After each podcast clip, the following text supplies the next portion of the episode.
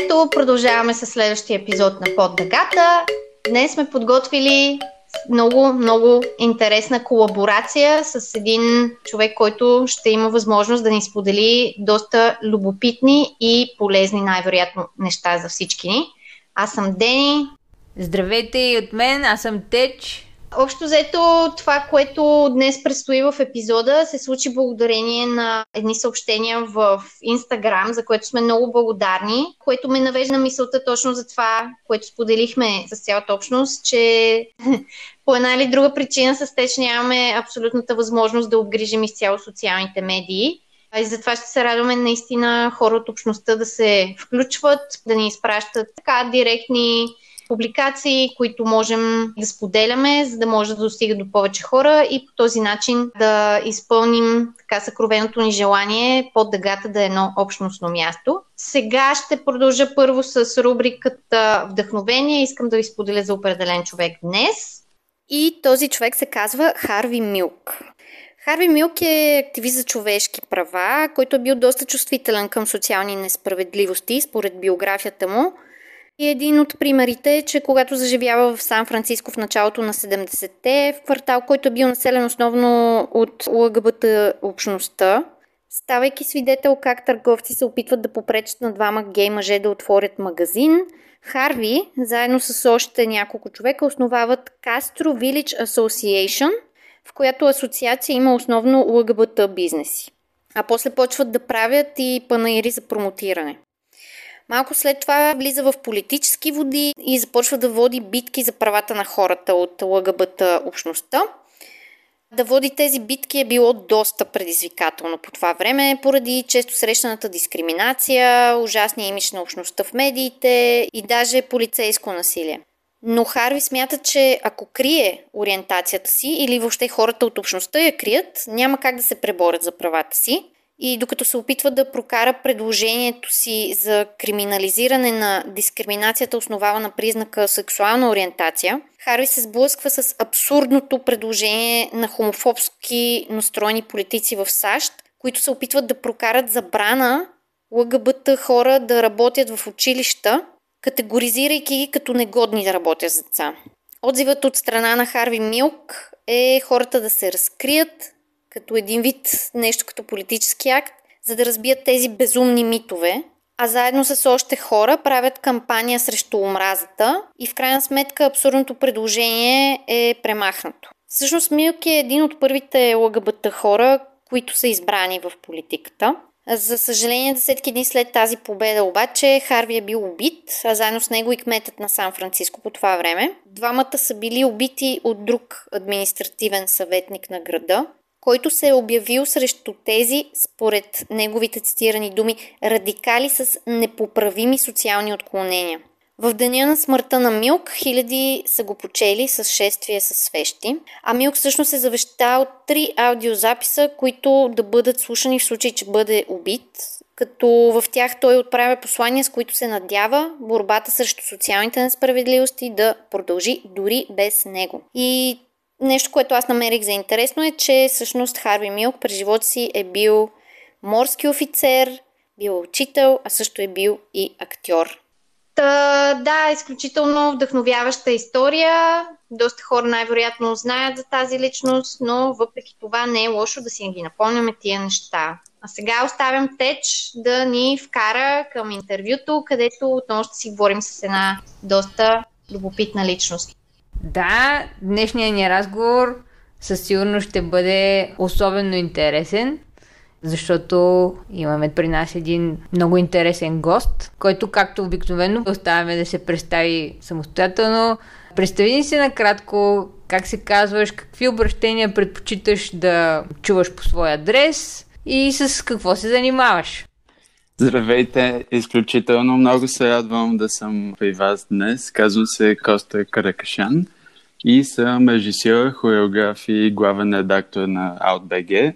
Използвам местоименията той и него и се занимавам с така доста разнообразни неща между изкуство, до някъде активизъм и много се интересувам точно как медиите всъщност могат да бъдат един инструмент за създаване на по-благоприятна среда за нашата общност. И много се изкефих, когато попаднах на подкаста и си казах, че това е една страхотна възможност за колаборация с мен и също така с OutBG, защото, както вие казахте, много е важно да се обгрижва общността и когато даваме глас едни на други в тези платформи, ставаме по-силни заедно. Доста приятно обобщение на най-вероятно хилядите неща, с които се занимаваш, но спомена, че изкуството е сред основните ти занимания. Mm-hmm. В този смисъл, можеш ли да кажеш какви би определил като най-универсални изразни средства в изкуството, ти все пак като създател и в крайна сметка като консуматор на изкуство? Абсолютно. И всъщност ще започна малко от моята перспектива, за да стигнем до този универсален отговор. Аз започнах първо да се занимавам с танци като 5 годишен и беше много интересно вкъщи.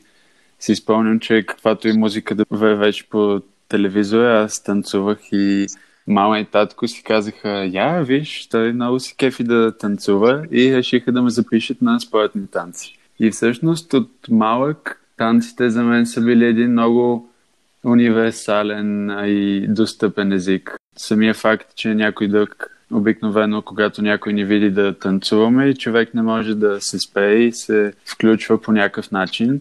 Нали, има и хора, които се срамуват малко повече, но танца и усещането за движение заедно смятам, че е доста силно. И оттам започнах да се занимавам с малко по-абстрактен, по трудно смилаем танц, а именно съвременния танц. И тогава започнах да изследвам кои са всъщност нещата, които всеки зрител може да усети и кои са нещата, които могат да докоснат една цяла публика, независимо дали, те, дали имат опит в това изкуство или за първи път влизат в салона. И може би за мен това са музиката и киното. Смятам, че те са една идея по-достъпни и по- бързи като медия, да кажем от танца и литературата, защото вярвам, че музиката така много лесно влиза в душата на всеки човек. Разбира се, не една и съща музика, но тя е много бърз канал към душата и ума и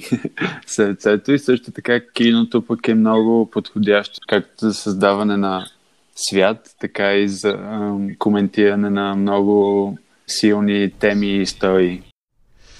Наистина това са така доста универсални езици.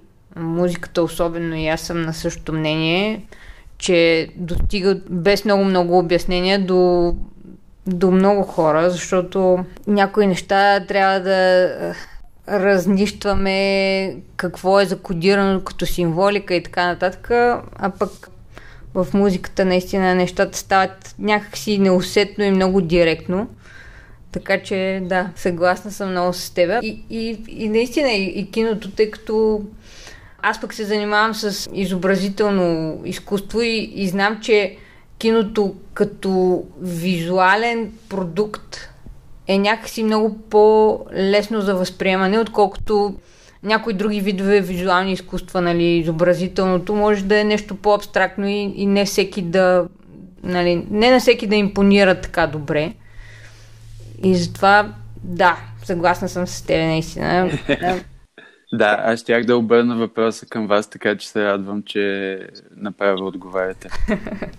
да, ами тук само да вметна така съвсем малко в средата на разговора. Не, че сме стигнали до средата, но след като вече започнахме разговора да кажа, че всъщност ние сме си решили и в момента говорим за това как, това, което ни вълнува, как се представя образа на ЛГБТ и плюс хората в медийното пространство и въобще в едни такива културни продукти и как го, как го комуникираме чрез изкуство и чрез медии. Да. Та в този ред на мисли, следващия ни въпрос към теб, пък може би после и към нас явно, е посланията с какъв знак? Положителен или отрицателен, т.е. позитивен или негативен, имат по-голям потенциал да, да променят нагласи? Тук има, според мен, много различни нюанси. От една страна, вярвам, че за съжаление много често по-отрицателните историите, които са написани като някаква много шокираща сензация, която нали, е толкова преиначена, изкарана извън истината, много често достигат до най-много хора, чисто заради самия шок value. И за съжаление това много често се използва като оръжие срещу ЛГБТ и общността. И това беше голяма причина за създаването на OutBG, защото с екипа си казахме, че искаме да има платформа, която да говори с повече нюанси и с повече уважение и разбиране за живота на общността. И понякога чувстваш как от другата страна се използват едни много, така да кажа, долни тактики, а ти се опитваш да ги контрираш с, нали, с нещо по-мило и добронамерено и виждаш, че понякога се получава, пък някой път другата риторика надделява.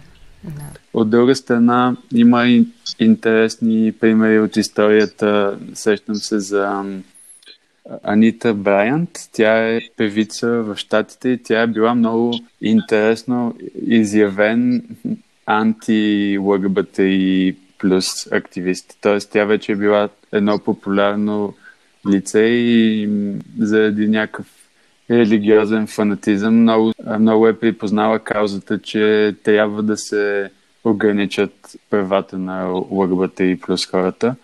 И в тази история всъщност нейното назадничево мислене много е сплотило общността в Штатите и им е помогнало да се, да се активизират и да са по-силни. И всъщност те са припознали в нейната омраза, че тя няма почва и няма за какво да се хване и това ги е стимулирало да се борят за още повече права. Така че не е задължително отрицателните ситуации да водят до нещо отрицателно и много зависи как отговаряме на тях и как ги използваме стратегически. Хм. Да, интересен пример даваш. Благодаря ти за него.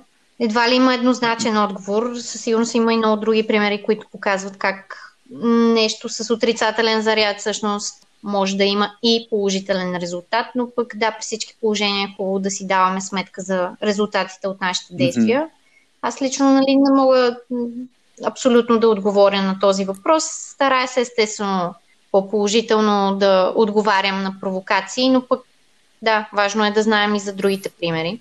Сега се сетих. Да. Всъщност, това е личен пример, но когато започнах да ходя на терапевт, аз имах голям проблем с конфликтите по принцип. И това, което научих е, че понякога конфликта е възможност ти да заявиш себе си. И нали не говорим за не говорим за ситуации, които са организирани и става въпрос за омраза и насилие, но чисто на едно личностно ниво аз много бягах от конфликти и всъщност се научих, че когато има такава ситуация, мога да използвам конфликта сам да сложа граници на нещата и това беше така интересна промяна в моето мислене и ми даде повече смелост.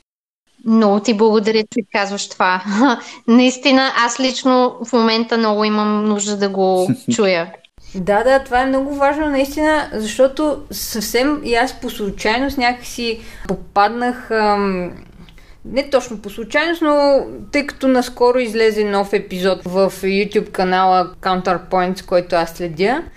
И там всъщност Натали спомена книгата Conflict is not Abuse. Цитираше там някои неща от тази книга, която аз не съм чела, но въпросните цитати ми направиха така силно впечатление, че наистина това, че се противопоставяш на някого, не означава задължително, че упражняваш някакъв тормоз или нещо такова, защото все пак е хубаво в някои моменти ние да, да можем да отстояваме своите гледни точки аргументирано наистина и с уважение към отсрещната страна, но но е важен, важен е този момент да се, да се заявяваме. Абсолютно. Да, и аз съм много съгласна тук, пък и ам, в един друг подкаст чух нещо, което ми даде много перспектива върху всичко. Нали, всички си казваме понякога трябва да се правят компромиси, обаче този подкаст просто го а, обявиха така. Има разлика между компромис и саможертва. Да. И, и е важно хората да го правят. Мисля, че и в друг епизод наш, може би, съм го казала, но е важно да се правят тези разлики. Но да се върнем все пак нали, на образа на и плюс хората в обществото и въобще медиите. Костът, според твоите наблюдения, разбира се, каква е динамиката с образа на общността в българското общество, откакто имаш информация за него, но да речем, може би и последните десетилетия? Много е динамично и същевременно, според мен, се наблюдават две неща, че в България има една позитивна промяна, но същевременно тя е в контекста на много силно движение в Европа за ограничаване на свободата на ЛГБТ и плюс хората и всъщност докато в България не е толкова застъпена тази агресия, колкото в Польша и Унгария, тя вече се прокрадва по много опасни канали. Използват се религия и организации, които имат силно международно влияние да се, да се проповядват някакви много фалшиви традиционни семейни ценности, които не са всъщност тези м- позитивни образи, върху които може да се гради едно щастливо семейство. Използва се параноя, за да се настроят хората срещу общността и колкото и на нас да ни изглежда абсурдно, това всъщност е една много организирана, много организирано движение, което има много интересен подкаст на един мой познат и той е политически сайентист и активист, Реми Бони се казва. И той специално изследва как в източна Европа темата за ЛГБТ и плюс хората се използва за политическо влияние и как всъщност ние ставаме не обичам тази дума, но нали, жертва или пионка на някакъв по-голям разговор. И образа в България може да се разгледа по много неща. Може да, може да говорим за Зис, който е супер интересна личност и е направил за видимостта на общността много неща. Може да говорим за София Прайд и как всяка година, нали, до 2019, когато беше последния парид на живо, все повече и повече хора се осмеляват да излязат и да заявят себе си. И един мой личен пример, си спомням, беше началото на 2019 година и се върнах в България, за да представя един от моите проекти. Той е документален филм за насилието над ЛГБТ плюс хората в Чечня. И всъщност ние представихме филма заедно с фундация Single Step и организирахме събитие в София. И аз до последно много се притеснявах, че всъщност организираме в София събитие, което нали, говори за тези неща в България и м- всъщност беше толкова хубава реакцията. Дойдоха около 60 души, които наистина бяха много ангажирани и бяха там за да се учат и за да се съпричастни с ситуациите от филма и, и видях, че колкото и от една страна да знам, че ние имаме още много проблеми с репрезентацията, има хора, които са там и са готови да слушат и да са част от промяната и някакси двете неща са колкото и да си противоречат, и двете са вярни в този момент. Така е, да, наистина. Те, нещата никога не са еднозначни и аз а, мисля, че тази динамика е разнопосочна. Имаме колкото положителни неща, толкова и някакви отрицателни така моменти, а и също те се движат паралелно някакси. Доста са динамични и въобще този образ обществен със сигурност е доста динамичен. Аз тук мога да кажа, че сега напоследък си давам сметка как от това, което аз имам като някакви не особено задълбочени наблюдения, но в началото на 90-те имаше една такава сцена, която мога да я обвържа до някъде и с електронните партита по това време. Партитата на Метрополис, да речем, правиха се едни стрит паради, не само нали, на закрито бяха тези партита. И хората, младежите, въобще тинейджери и така нататък, които се събираха на тези партита, имаха смелостта и въобще дори не знам дали беше тогава някаква огромна смелост, защото никой от... И аз съм участвала също, никой от нас не го е считал за някаква огромна дързост, нали, да, да се облечеш в някакви супер шарни дрехи, да се нагримираш, да си направиш косата на бодли и така нататък. Беше някакси, по-скоро имахме вдъхновението да го правим това нещо и не сме се замислили толкова много за страх или за някакви такива неща. И затова е важен този момент, че тази сцена някак си се разтвори във времето и, и се по, позагуби. И понякога съм се питала къде изчезнаха тези хора. Как е възможно, нали? И после си отговарям, да, огромен процент от точно тези по-свободомислищи хора всъщност в един момент са намерили път за реализация извън границите на страната ни, за съжаление. И е тъжно, че в днешно време има едни такива доста по, как да кажа, консервативни нагласи сред по-широката общественост. Защото наистина не си спомням да тези партита са срещали някаква такава вълна на неодобрение от хора, които не се включват, примерно, или нещо такова. Каквото неодобрение среща, да речем, София Прайд. Това е много интересен феномен. Аз точно в момента се сещам, като го спомена, наскоро четох една статия в baseline.bg, която е за историята на queer общността в, от 90-те насам. И как всъщност нали, тези първите години след демокрацията са били много... Имало е чувство за свобода във всеки един аспект, не само спрямо лърбата и плюс общността и как точно тая цветност и тази свобода, да кажем, нали, на легендарния клуб Спартакус, после се по някакъв начин се е изместила и е дошло една друга култура, която е променила как хората се изразяват и е започнала да им държи повече сметка нали, в а, клубната култура, как може да си облечен, да не те забелязват, ама защо танцуваш по този начин. И как и на едно много общностно ниво, не само политическо, е започнало да се свиват и да се свиват нещата. И сега някакси тези действия са много по-радикални. Тази свобода е много по-радикална, отколкото е била през 90-те. Така е. Та, в този ред на мисли, тук пак съм сигурна, че няма един категоричен отговор, но все пак нека малко да поразнищим и да видим първо твоята гледна точка.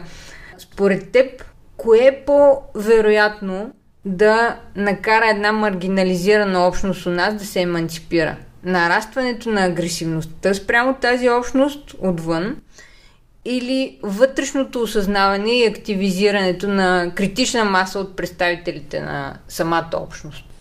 Хм, не 50 на 50, ами и двете положението, в смисъл, че много е важно, както си говорихме, да се противопоставиш на тази агресия, но това трябва да бъде съпътствано с нещо градивно и продуктивно. Не можем само да се борим и в България забелязвам все още, че понякога активизма ни е много реактивен на такива ситуации, когато за съжаление се случи нещо негативно, нали, има някаква хомофобска ситуация, много често тогава общността ни е най-силна и все още мисля, че в момента е много вълнуващ период, защото все повече и повече хора създават свои собствени инициативи и в момента има много различни възможности ние сами да движим наратива и да коментираме и да създаваме теми за разговор, не само когато се случи нещо лошо, а така да кажа проактивно да градим българската коя култура.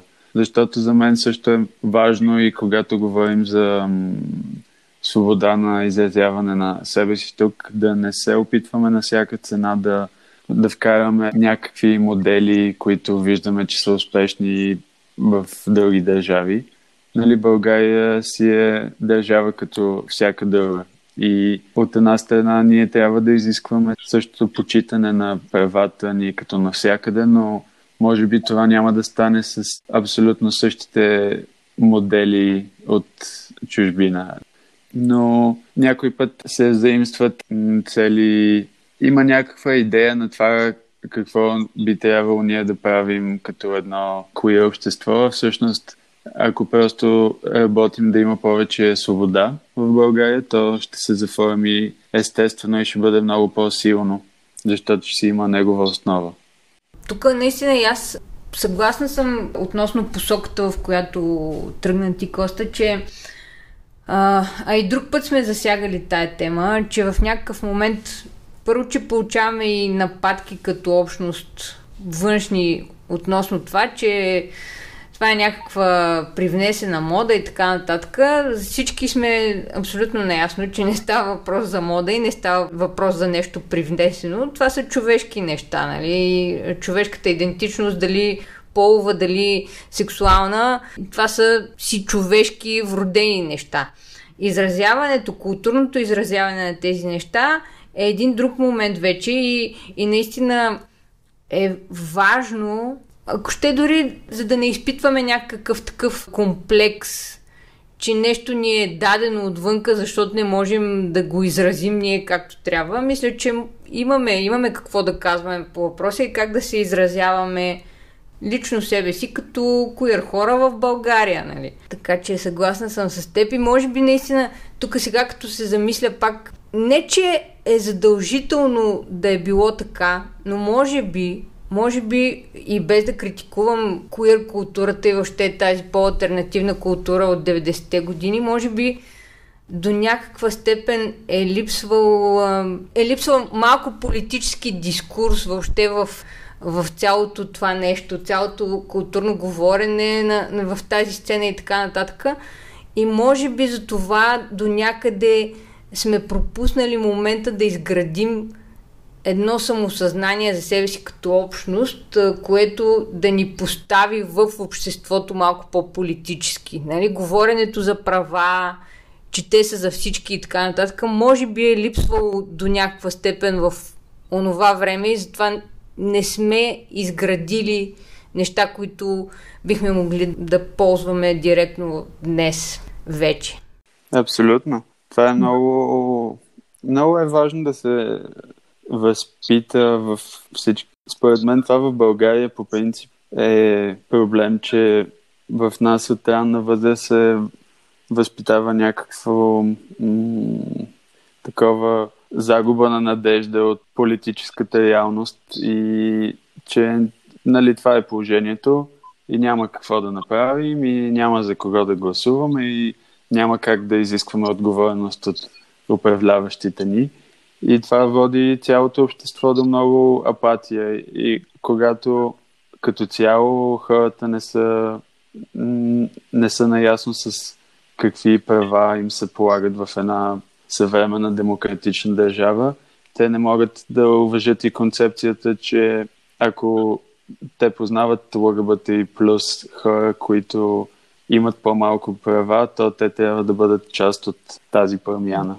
И това е много трудно и така нещо, което мисля, че ни отнеме още доста време. Ми, да, и на мен, и на мен така ми звучи. И факт, аз много съм съгласна, че хората супер много се обезкуражават с всичките тия приказки, нищо няма да се промени, нищо не зависи от нас, няма какво да го изискваме, но със сигурност нали, на това може да се влияе смисъл на тази обезвереност, но факт, супер, супер трудно и натоварващо е. И да. Да. Но, говорейки си, нали, пак за образа на общността в българските медии, ти как оценяваш езика и отношението към малцинствени групи или конкретно ЛГБТЯ плюс хората в българските медии? Как го оценяваш ти? На мен това точно ми е супер, супер интересна тема и всъщност си написах магистърската дипломна работа върху положителния медиен образ на ЛГБТ плюс хората в България като метод за промяна на нравите. И всъщност прочетох страшно много неща и някои от текстовете, които ми бяха така много интересни и полезни, бяха един пейпер на Шабан Деркчи от БАН, който се казва Дискурси за хомосексуалността в България, обществени представи и научни подходи. Той мисля, че е със свободен достъп онлайн и всеки, който ни слуша, може да го погледне. Той изследва в социалните мрежи около 2017 и 2018 каква е риториката и също имаше едно дълго поручване от ам, Асоциацията на европейските журналисти, което се казва отразяването на ЛГБТ в българските онлайн медии, преобладаващо стереотипизиращо и хомофобско. И тези анализи са много, много интересни, защото, нали, както преди малко казахте, ние си знаем, че това са човешки неща, но това е чисто качествено, а пък те взимат и правят един количествен анализ, колко пъти се използва тази дума вместо тази дума. И излизат ни тенденции. И всъщност дори в, в по-либералните медии, като Дневник и Капитал и BTV, да кажем, много често се наблюдава едно объркване на концепции, абревиатури, постоянно се сменя между нали, полова идентичност и сексуална ориентация, защото хората, които пишат, нямат нужната информация точно да разберат каква ситуация. Много често при транс хората, които си сменят пола, има проблем с това да се ползват правилните местоимения. Това е нали, в най-добрия случай в медии, които са добронамерени, държа да отбележа. А пък като цяло в България, според мен, има едно много залегнало хомофобско говорене, което се напластява и напластява и се превръща в и в някакво професионално мнение, което се нали, споделя и с студенти, и с деца. И той използва една псевдонаука, която е много избирателна, както нали, когато религията се използва за, за да се анатемоса цялата общност, тя се използва по много избирателен начин и се вадят определени текстове без контекст и същото се прави с науката. Аз вярвам, че за всяко абсурдно твърдение на света може да се намери поне един научен материал, който да го твърди. Но въпросът е нали, как, как да се борим с тази псевдонаука, когато тя се използва тенденциозно и стратегически. Много е важно ние като общност наистина да знаем за историята на това, за което говорим и в българския контекст, и в международния контекст. Това става въпрос и от към култура, и от към наука. И това е толкова много информация, че е непосилно един човек или една малка група от нас да се борят за тази информация. И затова, примерно при нас в OutBG много държим да има такива исторически материали, които да представят как в други държави, в други общества е имало такива негативни нагласи, с какви аргументи са ги оборили. Смятам, че в България още малко ни липсва този исторически поглед, който може да ни е много полезен, за да си извоюваме може би не извоюваме, но да имаме аргументите, когато някой се опитва да говори против нашето съществуване. Това беше наистина много добър отговор, защото и аз считам, че има много трески за дялане в начина по който българските медии говорят не само за ЛГБТИА плюс хората, а и за много други малцинствени групи. И това сме го виждали не веднъж. Примерно, когато се отразява някакво престъпление и извършителя е от определен етнос, задължително се споменава тази принадлежност още в заглавието, а когато не е от този етнос, изобщо не се споменава тази принадлежност нито в заглавие, нито никъде. И съответно по този начин се градят нагласи у хората, които са расистки нагласи. Откровено. И не звучат добре нещата, когато се правят така. В нашите уши, в ушите на този, който слуша малко по-емпатично и с хващането, че всички хора би трябвало да, да имат еднакви права и съответно да не бъдат обект на някакъв език на омраза. А тук така са се нормализирали някакси нещата, че, как да кажа, просто дори добронамерените медии с, с добрите си намерения нямат още дори езика, който да е добронамерен. Те ползват, да не кажа крайно омразен език, но някакси език, който е дискриминиращ поне. И така има какво да се желая много. Ние, като видим някакво събитие, което е отразено в мейнстрим медиите по адекватен начин и вдигаме малък празник за това. И някакси не е, не е много радостно, че толкова се радваме от, от малките моменти на нормалност, когато се появят такива. Има още много какво да се работи и наистина ще дам един конкретен пример. Пак не искам да се впускам в някакви критики. Ето наскоро излезе книгата Мравини и планетата Гора, издадена от издателство Колибри. Аз аплодирам издателство Колибри за този проект, че са направили жеста да издадат такава книга. Имаме нужда от много такива книги. Но искам да отбележа, че съм чела преводна литература с лъгбата и А плюс тематика, пак издадена от Колибри и вътре езика е потрясаващ. Тоест някой на преводаческо и редакторско ниво просто не е, не е достатъчно чувствителен към това как да говори на такива теми и за такива хора, защото това не е просто тема, за тази тема стоят хора. И в този ред на мисли, пак на колибри, преди да изчезне мъжът ми, бях така доста разочарована от превода на книгата, защото при положение, че превеждаш думите на транс жена, не е логично да направиш така, че транс жената да говори за себе си в мъжки род. Просто не е допустимо, не е логично. И говори за някаква липса на чувствителност към героя, който в момента превеждаш такива неща. Наистина, говорим тук за издателства в момента, да, а пък в телевизии и печатни медии просто хубавото, нека да не бъдем изцяло нали, така черногледи, хубавото е, че наистина има медии, мейнстрим медии, в които има някаква добронамереност към нашата общност и към други малцинствени общности, но очевидно има нужда и да се образоват доста журналистите в тези медии, за да е по-адекватен езика, който използват. Да, абсолютно.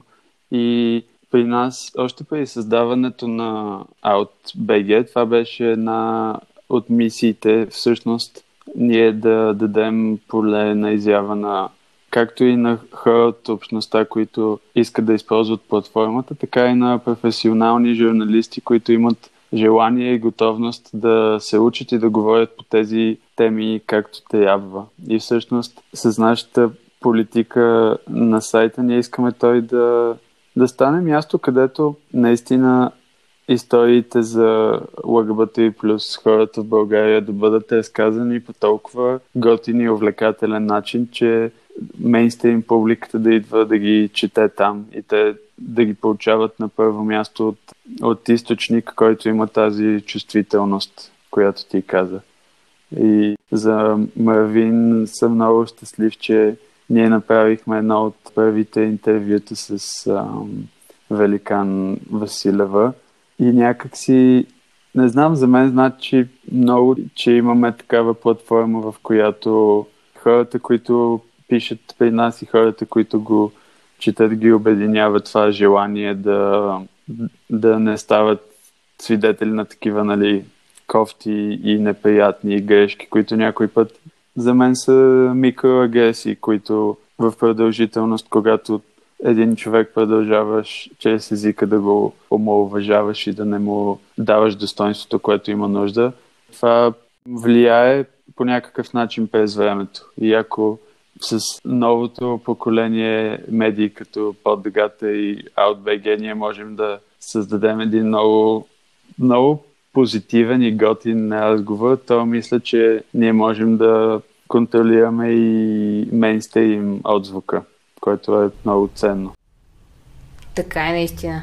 Наистина е така и аз съм фен на OutBG и въобще на всички други платформи, които гледам, че се появяват м- различен тип медии, които се ангажират с говорене за малцинствените групи, което е приобщаващо и образоващо и това е изключително важно.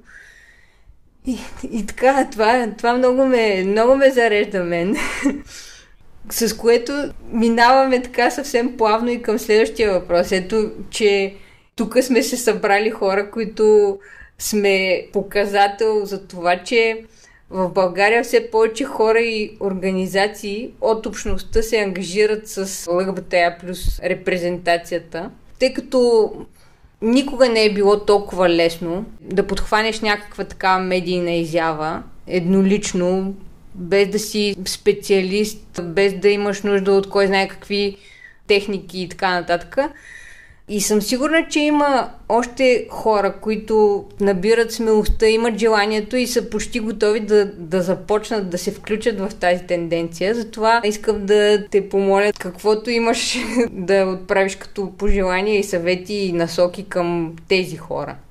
Да, ами, моят отговор ще бъде доста кратък като цяло, както ние създадохме нашата колаборация, която в момента записваме и хората после ще слушат. А, ние се свързахме в Инстаграм и смятам, че това, което е най-красивото и вълнуващо на новите коя медии в България е, че всички сме много отворени и достъпни за съвместна работа и всеки, който в момента слуша има някакво желание, го каня да пише или на мен в Инстаграм или да пише на OutBG, може и в Instagram, също така имаме имейл, който е за споделяне на истории, които могат да бъдат разказани или анонимно, или с името на читателите. Имейлът е spillthetea at outbg и аз съм винаги на среща да поговоря с всеки, който има някаква идея и иска да стартира нещо, но не знае точно как.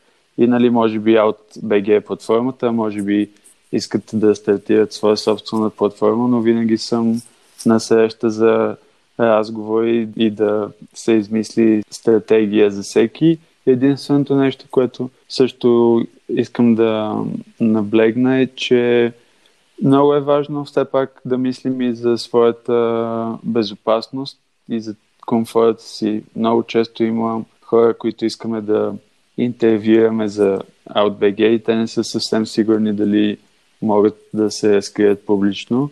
И за нас историята никога не е по-важна от комфорта на човека.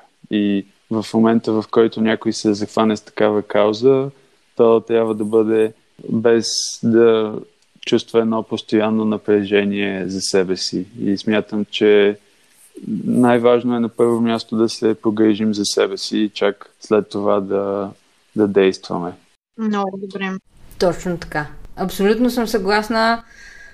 Много добри насоки, много важен съвет. Наистина личната сигурност и комфорт са от първостепенно значение, за да можем да бъдем въобще по някакъв начин от полза на общността.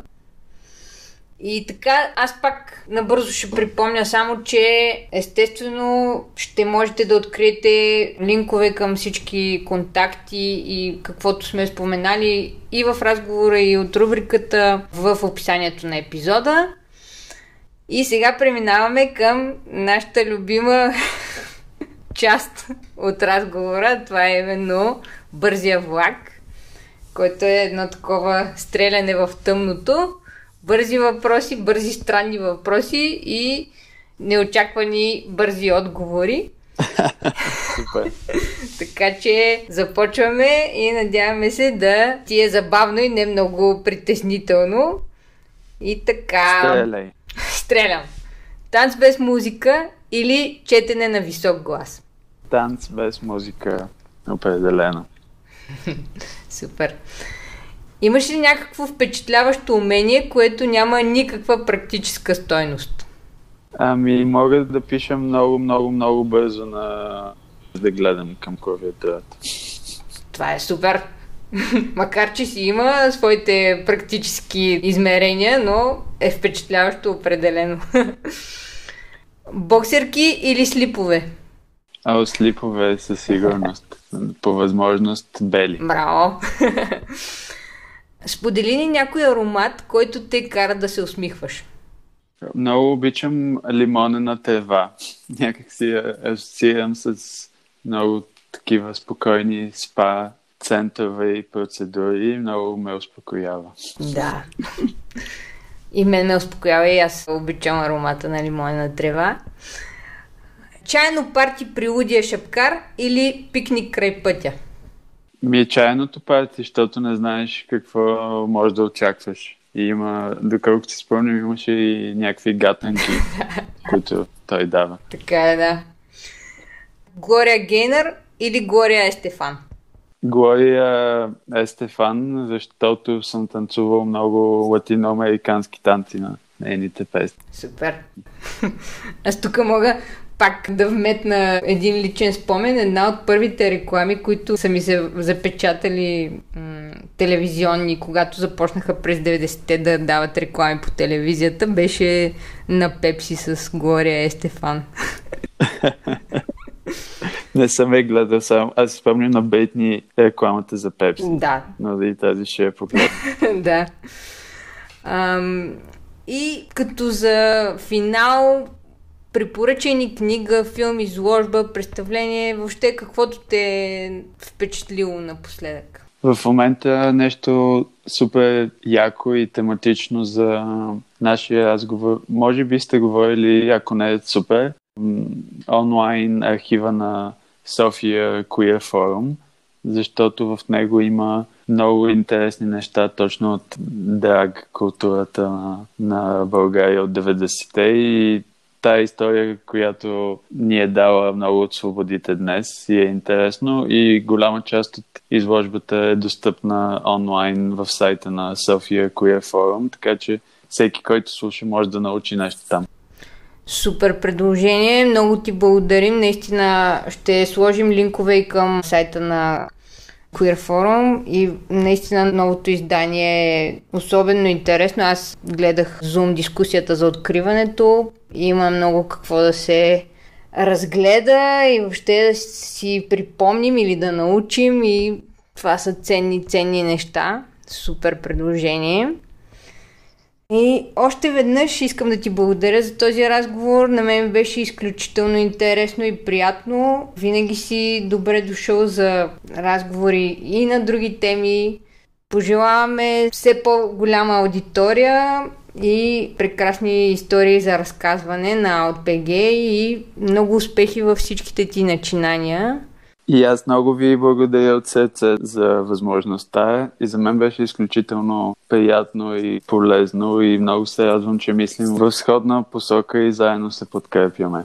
И нямам търпение за следващата колаборация. А също нямаме търпение и наистина още нещо много, много се радваме, че сме колеги в това поле, което се разраства и обслужва нашата общност. И аз много благодаря отново и пожелавам на всички, които ни слушат, прекрасен следобед или сутрин или вечер. Точно така. Прекрасно слушане и прекрасно време под дъгата и от мен. Чао на всички! Чао!